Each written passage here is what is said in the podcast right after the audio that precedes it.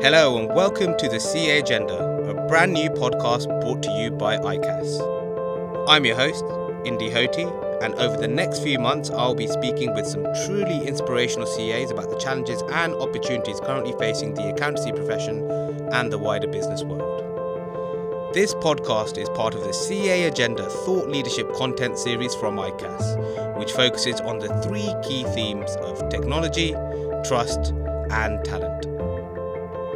Go to I C A S dot com and search C A Agenda to explore our thought leadership content and learn more about the agenda.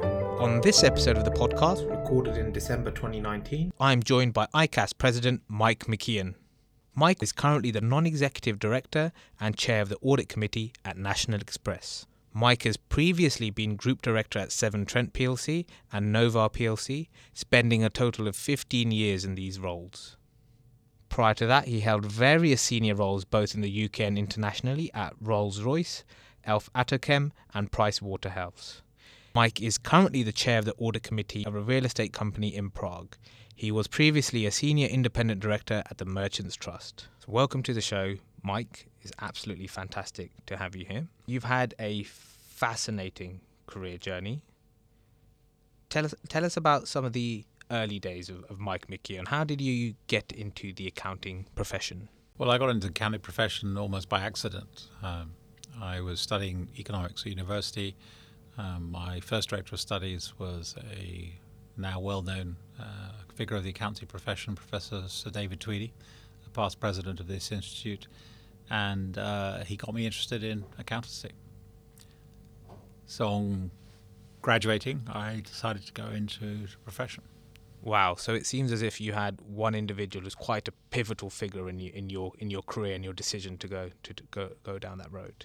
Well, certainly he, David, opened my eyes to the opportunities that might be out there to be an accountant. It's not something I really had thought about. I was looking at economics, which is a subject I always enjoyed uh, and to some degree still do. Uh, but on that basis, I thought, well, you know, this looks like an interesting profession, and it was one I went for. And talking about your, your, your early career, so you spent you spent your your first few years at Price Waterhouse. I did, yes, in Edinburgh. And then you transferred over over to Paris, is that correct? Yes, I, I qualified, and then uh, pretty much immediately I up sticks and went to Paris. Um, I wanted to go back abroad. My my childhood was largely, my parents lived abroad, my childhood was largely abroad. And so I wanted to do that again. And um, I enjoyed my time in Edinburgh, but I thought it was time to move, and Paris seemed like a good place. Uh, it's got lots of attractions, so I went there and uh, was originally for six months and stayed for eleven years. And was that part of the plan? There was no plan, really. uh, it was just going to do something different. And uh, I stayed two years in a professional firm in Price Waterhouse, uh, and during that time I, I did quite a lot of um, you know, very significant work with uh, large French companies, French groups, Uh, including a stint in, in Francophone Africa, um, where I remember going into the jungle as an oil platform for Shell, which was a bit exciting because you couldn't wait till Friday to arrive to get out of there again. Um, but um, there were some interesting times that we had there, and it was a great, great experience. Wow, who, who expected um, an auditing career to take you to the jungles of Africa, right? You would be surprised where an auditing career can take you. And so, Mike, you've had a you've had a very illustrious career, lots of senior executive level experience. Was that the dream or vision of Mike McKeon when he first started out in the accountancy profession? When I first started out, what I wanted to do was really find an interesting role uh, and see how that would develop. Um, and that, for me, was all about the job itself plus the people I worked with. And increasingly, I suppose, it was less about the job but more about the people. Um, because in a way, if you if you go through the financial uh, hierarchy, you, you're doing similar job, but maybe at a bit different scale, but you're above all working with different people. Now, I've also done general management jobs as well, uh, and I've, I've enjoyed those. Somehow I never really stayed in those very long. I always got a more senior finance role to do. Um, which was interesting, but I've always believed that the finance has a unique position in a company because there really are no boundaries. You can go anywhere. You can go and talk to anybody. You can go and see anything. And certainly as a C F O, that's how I viewed my role. my role was very much to get out and about and meet our people and make sure that they understand what we were trying to achieve, and I understood what they were trying to do as part of that achievement. So Mike, you, when you took on the uh, I C A S president role, one of your pledges was around restoring trust in the profession. And given the number of corporate failures we've seen, Carillion, Thomas Cook, the like, et cetera, and the, the global financial crisis of oh eight, oh nine, I guess the, the the pertinent question here is, is there a crisis of trust in the audit profession? I don't believe there's a crisis of trust. I believe there's a challenge on trust, um, because I think that the people who work in the wider ecosystem of business and auditing and investment probably understand the value that is still brought forward by trust, but I think in the wider public it's poorly understood, and uh, they don't really understand the linkage between corporate failure and what auditors do or don't do. Now, that's not to be critical of the wider public, because quite frankly, if you don't know, then you will obviously have questions about it. So I think the, the issue is broader. I think personally that we've lost trust in institutions in general. I think that personally goes back to the financial crisis in two thousand eight, nine. I think people started to question lots of things then. You know, who could they trust? Was their bank solvent? Was their money safe? Uh, why are we you know, suffering all this austerity when something else happened to somebody else? And I think uh, we've we've moved to a place where we trust each other maybe more than we trust institutions and, and professionals and experts. Um, that will take a long time to recover, but I think it is recoverable, uh, mainly because I think the economic uh, imperative is that it will be recoverable, because people will need to rely on experts for, for example, their pensions, because other people manage their money. And quite frankly, they can't do it themselves, so they've got to trust somebody to do it. And therefore, you've got to look again at the expertise that might exist and will exist in the professionals and everything that goes around them. Sir Donald Brydon is undertaking a review of the future of audit on behalf of government, which is due later this year. And he made a really interesting comment in, a, in an article recently around the sort of current sort of public mood and wider perception. And I'll, I'll sort of mention it verbatim. But he, he, he said, "I'm a little troubled by the current mood that reaches for a shotgun aimed at auditors every time there's a corporate problem." What are your, what are your thoughts on that statement? Well, I, I agree with it, uh, and I understand why the public does take aim at auditors, but it's actually misplaced, uh, the aim that is, um, because I believe the the primary responsibility for corporate failure lies with the directors of the company, and I am one, so I can tell you that for certain. Um, and it seems to have been overlooked in many of these discussions in the wider wider public sphere. That's not to say that auditors don't need to raise their game, just as directors need to raise their game. Uh, we do, um, and we need to probably do a better job of being transparent about what we actually do to assure the wider public and stakeholders in general that we actually are good stewards of our companies. We actually are good um, uh, performers when it comes to the governance of our, uh, our businesses, um, because it's been severely tested, and I don't think we can deny that. Uh, we just need to find a way collectively and individually, dare I say it, to um, push the notion that we actually are working very hard to ensure that um, trust is something they can they can take forward and believe in what these what we're doing. Now, that doesn't mean to say that there won't be corporate collapses. There will be, mm-hmm. uh, and I think this is where perhaps the, the the thing is a bit disjointed, because people believe somehow that auditing is going to stop companies going bust. Well, it, it never can. It, it can't, because companies go bust for a myriad of reasons, and audit's probably not one of them. Um, so uh, I think uh, it's going to take a while for us to do this, and maybe Sir Donald Brydon will come up with some good ideas. I'm sure he will. Um, we'll have to wait and see. So that's a fascinating insight, Mike, and I think we we appreciate that there are challenges in the audit industry. But however, when, when people hear about corporate collapses in the newspaper, the sort of mind and attention for the for wider society goes on to the auditors.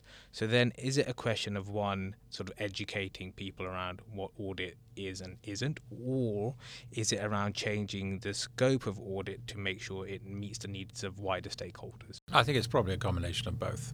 Um, on the one hand, we probably need to explain better what uh, we actually do, both as directors and as auditors, but that won't be enough. I think we have to reinforce uh, controls, we have to reinforce assurance. Um, so in a way, I think we've come to a point now where we've stretched the statutory definition of an audit, financial audit, uh, as almost as far as we can take it now.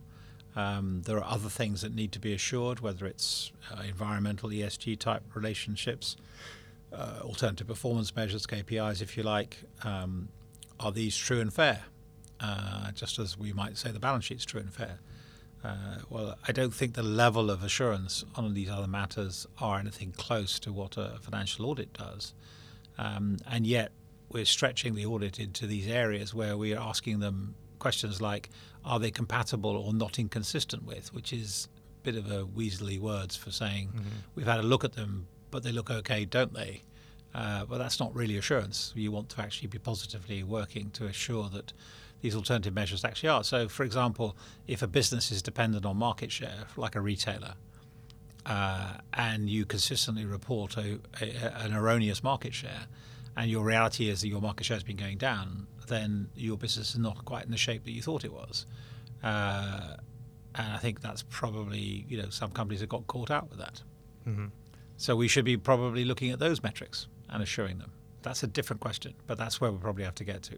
No, it's a, it's a very interesting point. It's something that um, Sir Donald Brydon actually mentioned in another, another article as well around around seeking I guess seeking for audit to become more informative and not just a compliance checking function, and one which helps to maintain and grow trust in a business as a whole. Well, it has become more informative uh, over the years. I, I, my first involvement with I C A S was back in two thousand ten as a direct result of this financial crisis, when I got interested in some of the more fundamental things that were going mm-hmm. on, or rather not going on. And I, I joined a working group as vice chair of a, a working group that came up with a, a report called The Future of Assurance. And that has been a fairly influential document, and still is to some degree. We, we for example, suggested in that document that there should be a long-form audit report. What do we have now? We have a long-form audit report. We suggested uh, that the auditors should sign off the accounts that says they're fair, balanced and reasonable. What do we have today? We have fair, balanced and understandable. That emanates directly from I C A S's position and thought leadership that came out in two thousand ten. We also suggested the front end of the annual report should be separately assured, not audited, assured by a separate contracted audit uh, or assurance process. And now that didn't get any traction at that time because I think that was a step too far, but its day may well have come now. And we've again reiterated to the F R C uh, in recent meetings we've had with them that we should think about this again, uh, and then almost skinny back the financial audit back to what it started, which was the financial statements, and stop stretching it in there, and then have another series of assurance processes on the front end. So whether it's on a remuneration report, whether it's on the business model, whether it's on the key performance indicators. Actually, in my last company, which is a public, which is a public utility, we did that for our regulator anyway, and we did it for ourselves because we used to publish twenty key performance indicators, some of which were required for our regulator, um, but all of which determined the overall employee bonus scheme. So mm-hmm. we actually got them audited because the Remuneration Committee demanded it. So it can be done. It can be done. We did it because we wanted to do it. We didn't do it because we had to do it.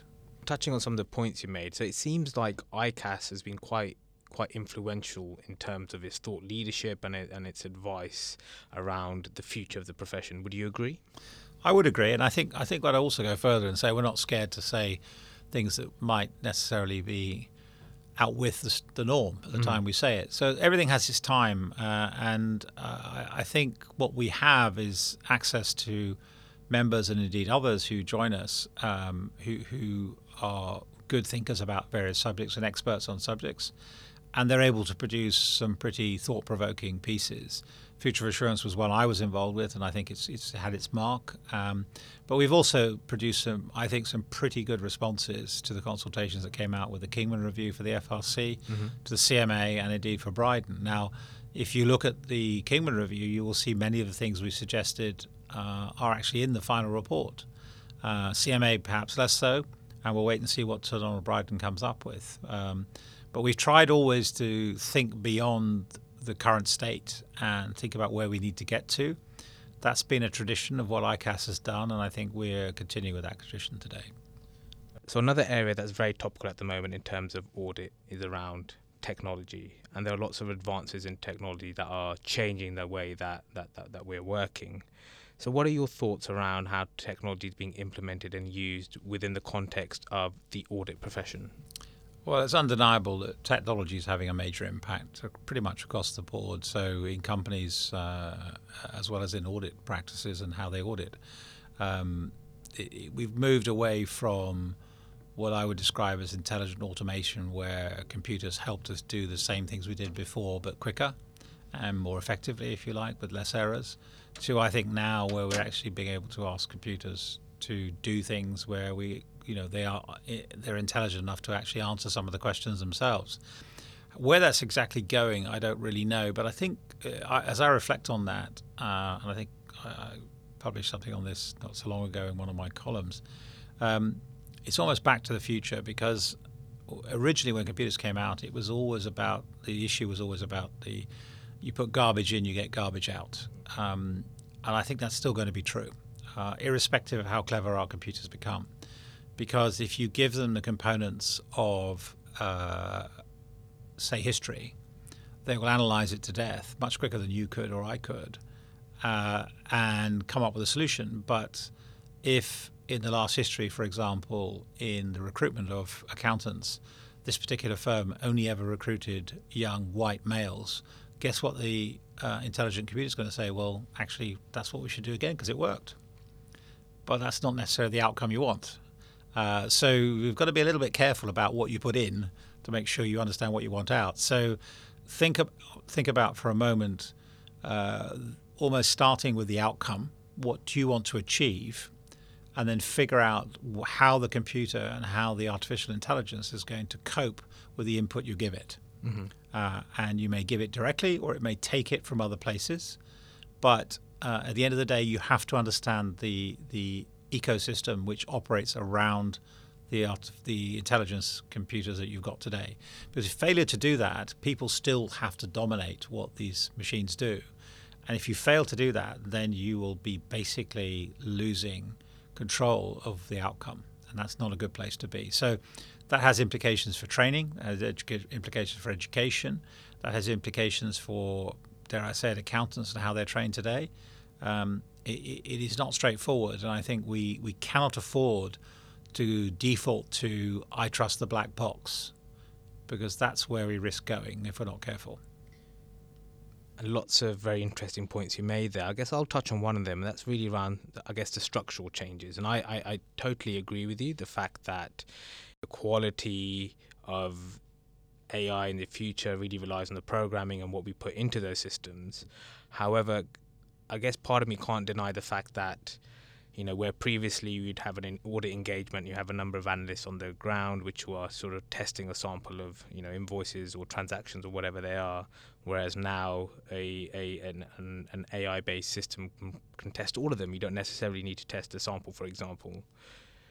Does that structurally change the, the need for the number of sort of auditors or accountants we have on the ground? Well, it certainly changes the skill set you need. Mm-hmm. Um, I don't necessarily know whether it changes the number, Um, but it certainly changes the skill set, because whereas before you had to physically locate where the files were, pull them out the files, have a look at them, do what you had to do, then put them back again, now you have to do that but with a machine. And uh, you have to do that on a level of complexity which isn't you're not necessarily familiar with. So you have to know how to ask the right questions of the machine, and you have to know what the hell the machine produces. So yes, you can go nowadays, because the power is such that you can go onto an entire revenue file for a whole year and look at every single transaction. But what do you do when it comes out with one thousand one hundred seventy-three exceptions?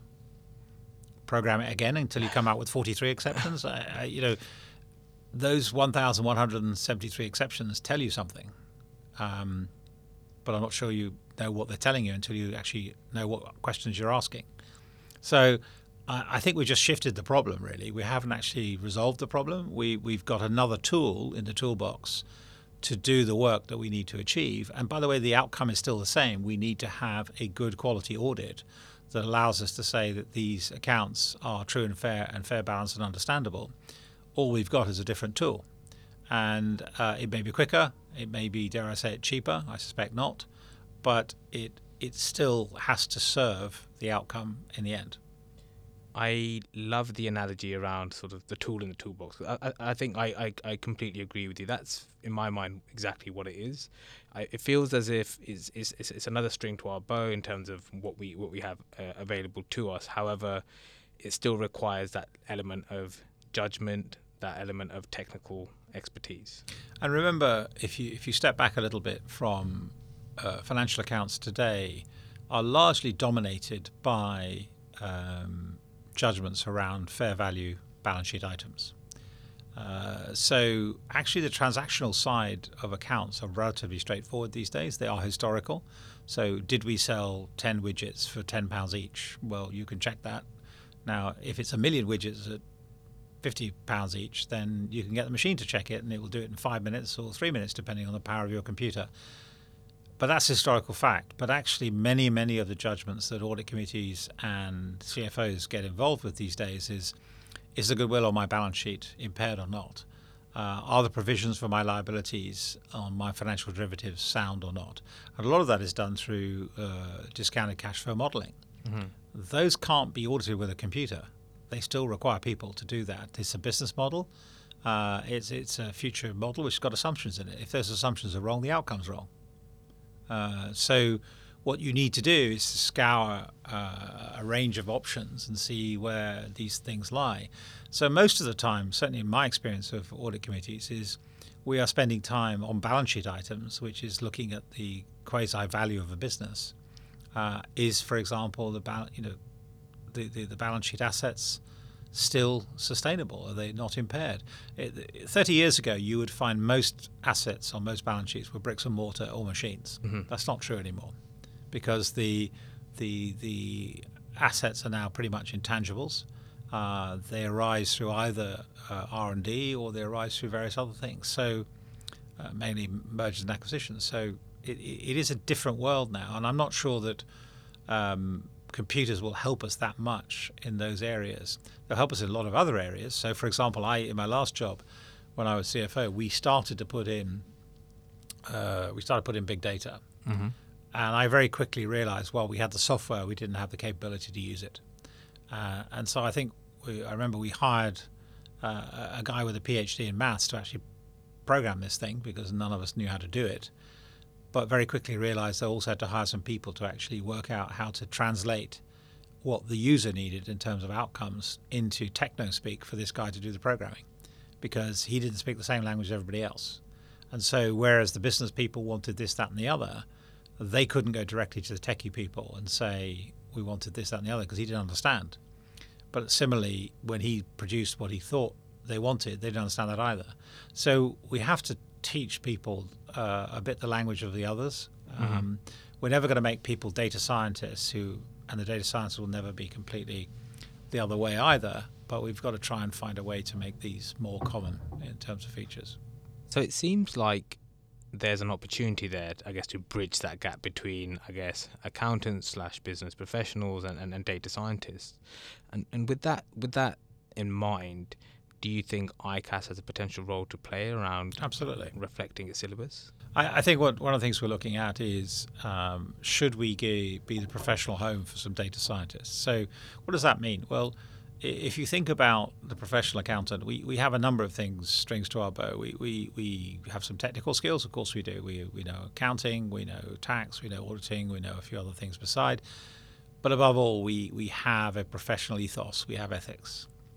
Uh, and if you take somebody who's a data scientist who may be very clever at these aspects, technical aspects of what they do, A, do they understand what audits are trying to do, for example, if you take that example, and B, do they understand why we make the decisions we make because we have that professional background. So we could very easily see that we could make a, a digital associate of a, a data scientist who would have Uh, modular training in auditing and in accounting, not enough to understand what their colleagues are doing. And secondly, uh, they would have ethics as well. So they would understand the approach that accountants, professional accountants take to the work that they do.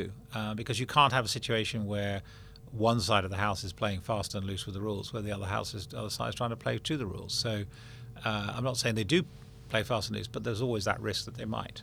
And so I think we can we can help value add, bring value add to the um, to the, the technology space as well. Another area that I was really keen to talk to you about is your role as I C A S president. A very illustrious role and a very important role.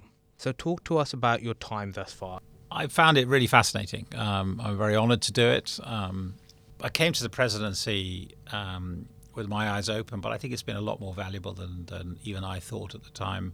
I've had a great opportunity to meet with many members uh, across a broad spectrum of geographies and activities. Um, I've been involved in many of the discussions around the development of the Institute, whether that's in the education space or the member services space. And uh, I've been involved in um, reinforcing many, much of the good work that's been going on around trust and how we reinforce that. So um, I've really enjoyed it. It's been quite intense. Um, I think the real surprise is probably the variety of the role. Um, I, I suspected I would spend a lot more time doing one or two things, but actually I've done many, many different things. Uh, I've travelled quite a bit. That's fairly taxing, but nonetheless interesting. It, it's been quite um, quite a long uh, and arduous journey, but it's been very, very enjoyable. So tell me, tell me about some of the work that I C A S is doing around increasing that member engagement or enabling that member engagement. Well, I, I think uh, with the arrival of Sarah Spears as the Executive Director for Member Services, um, she's brought a wealth of new ideas, and there's been a few things that haven't worked very well for a while. Uh, one of them was our website. We have some great materials, but it was very, very difficult to find it. Uh, so over time, it's been revamped now, but over time that material will become more available to people. And remember, we, we have members across the complete spectrum. So we have C E Os of very large corporations and chairmen of very large corporations to single practitioners, and we need to cater for all of them. So being able to self-serve on information and expertise is vitally important for things, uh, for membership. Uh, similarly, uh, how, how do you meet like-minded individuals? Um, again, I use, use my geography analogy. I'm moving to Paris, uh, or I want to move to Paris. Is anybody in Paris, any C A in Paris, who can help me understand what's involved? Uh, you will be surprised that somebody somewhere will have that experience, and they will be very happy to feed back to you completely on their own bat, and you will get the benefit of their experience. That's what happened to me. It will happen in the future. And so we have been able to provide it through C A Connect, through the app, uh, on the website. So those are some of the facilitation methods that we can have. Of course, members have to use it, but but if they use it, I fi- I'm sure they will find value in it. While at the same time, we, we're trying to address the issues of the people today. So we're we're surveying members. And I know there's always this problem of survey fatigue, but if you can get Uh, some feedback, then at least you understand what's concerning members and uh, adapt what we supply in terms of information and support to ensure that members get what they're looking for. And in particular, when it comes to continuing professional development, which, by the way, is, is still important, we can adapt what people need in their varied lives, in their very busy lives. So, Mike, we're, we're, we're nearing the end of the podcast, and thank you again um, for your time. I guess I've got one last parting question for you, and that's really around what does what does the next six months hold for yourself as I C A S president, and what does the future hold for, for Mike McKeon? Well, first of all, within I C A S, I think there's still an, an agenda that we have to keep pushing forward, and that agenda is on the member services, the member value proposition. That still needs to carry on. It will carry on beyond my presidency. Um, whoever takes on the mantle after me will, will certainly have to carry that on. Uh, I think the other aspect of it is is to continue to drive for the evolution of the I C A S qualification and, and what people study for. There's already a lot going on, but it doesn't stop. And uh, I just seek to encourage all the teams involved in that to think about the future, think about what is required, think about the refreshing of the value proposition for that qualification, because it is the lifeblood of what we do. So there's all of that. There's more members to meet. There's more uh, opportunities to have discussions with regulators uh, on how do we develop the accounting and auditing profession going forward. Uh, and so that, that will carry on. Uh, for me personally, um, I uh, have enjoyed my time and will continue to do so. beyond this, I don't really know, but I've never really sat down and planned my career in any great depth. As you as you may recall, I said at the beginning, I went to Paris back thirty years ago for six months and stayed eleven years. So who knows, I might do something else at the end of this. I don't know. Uh, at the moment, six months is a long time to plan. We'll see. It's very refreshing to hear. And you sometimes hear a lot of people talking about making five, ten years, ten year plans. Um, I struggle with five weeks. If anyone wants to connect with you, where can they find you? Uh, they can find me on the website. They can get hold of me through my email address. I think it's m mckeon at I C A S dot com. And you can get hold of me through LinkedIn and Twitter as well. Fantastic. Thank you for your time, Mike. Not at all, Indy. Great to talk to you. That's all for this episode of the C A Agenda. Join me next time when I'll be speaking to Johnny Jacobs.